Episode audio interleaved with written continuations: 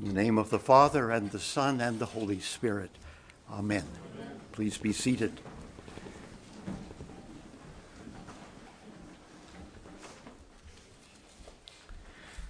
In her book, Purity and Danger, the distinguished British anthropologist, who all her life was a very devout and practicing Roman Catholic, working in a field in which that was somewhat of an anomaly. She actually taught at Northwestern, actually close to home, before going back to Oxford by way of Princeton. In her book, Purity and Danger, Mary Douglas writes, and I quote Danger lies in transitional states, simply because transition is neither one state nor the next, it is undefinable. The person who must pass from one to another is himself in danger and emanates danger to others. The danger is controlled by ritual, which precisely separates him from his old status, segregates him for a time, and then publicly declares his entry to his new status. End quote. Born in a manger, King Jesus has languished in obscurity. And in that penumbra between shadow and light, far away from the spotlight of history and the glare of power, Jesus is safe. Angels bring the news to those they trust, the poorest and most powerless class, the shepherds, nobodies that nobody wants to be.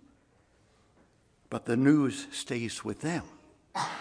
Now it starts to change, and this change is a sea change. Where is the child who has been born King of the Jews? For we observed his star at its rising and have come to pay him homage.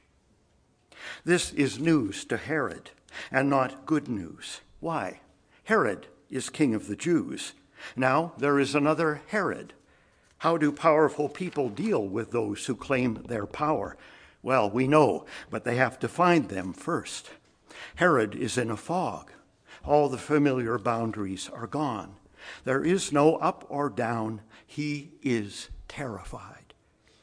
Maybe the verses of the prophet echo in his ears For behold, the darkness shall cover the earth, and deep darkness the people. But the Lord will arise over you, and his glory will be seen upon you. The Gentiles shall come to your light, and kings to the brightness of your rising. The Gentiles have come. They know when, and when is now. Now they want to know where. Herod turns to his own people to find that out, and they tell him where Bethlehem in the land of Judah. And so Herod, this terrified puppet of the empire, plays his part in salvation history. Arming them with the knowledge they need, he sends the Magi on their way. And when you have found him, Bring me word, so that I may also go and pay him homage. Although the way from Jerusalem to Bethlehem is only a few miles on the highway, the way to Ephrath, the wise men have a star to guide them just in case, which means they go by night and not by day. How else does one see a star except by night? Again, this is the more risky option. Prowlers and predators and bandits come out at night. Outlaws of, outlaws of all kinds haunt the wasteland, waiting for their prey.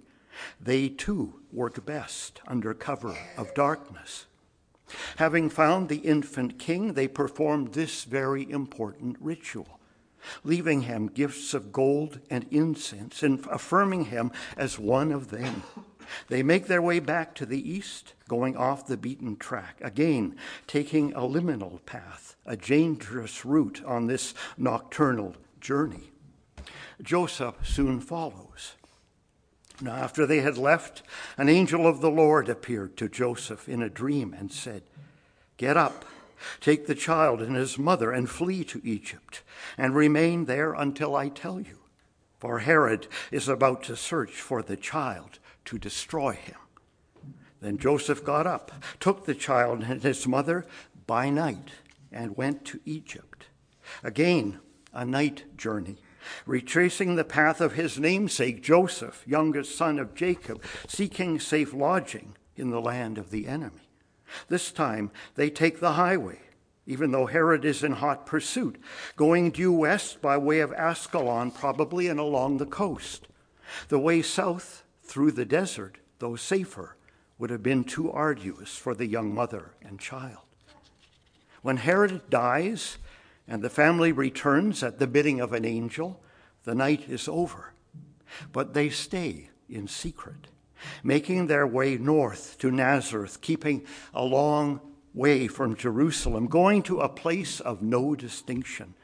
There, in the shadow of Sepphoris, the imperial city of western Galilee, Jesus lives his life for those hidden years.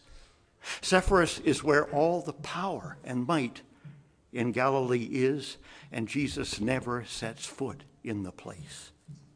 Segregation, separation, segregation, declaration.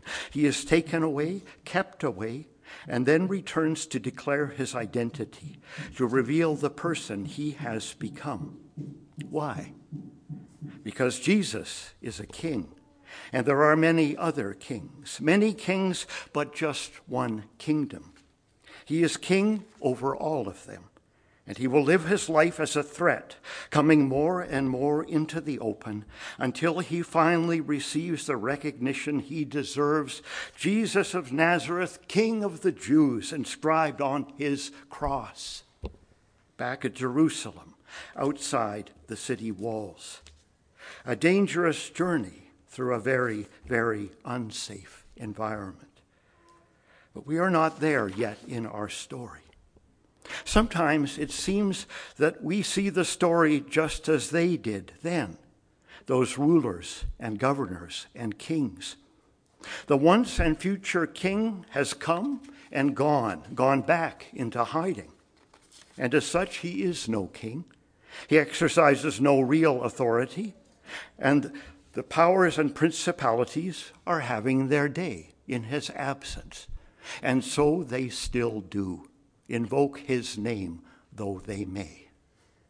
Like then, we live in an unstable, a volatile world.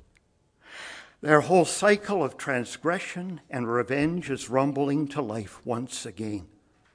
The present silence is all the more unnerving, like the quiet in the skies after 9 11. We are waiting. None of the brokers of the major world powers have bent the knee to King Jesus at all. That's the one thing they all have in common. All have set their egos on the throne, holding even the church in their thrall. The gold and frankincense lie forgotten in the stable. King Jesus, indeed.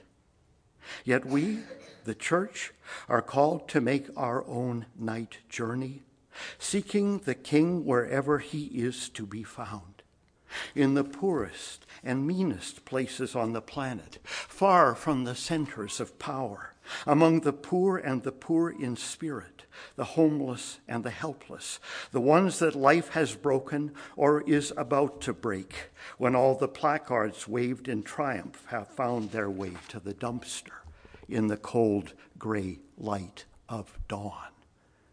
Jesus, the King, the one King, the faithful one.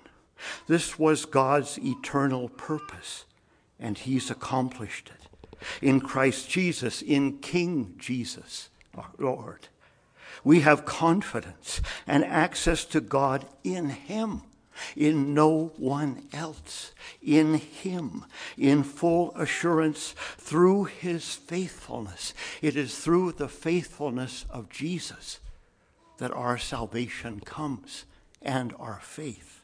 Through Jesus' faithfulness, our faith grows too. Where is our faith then when times get tough?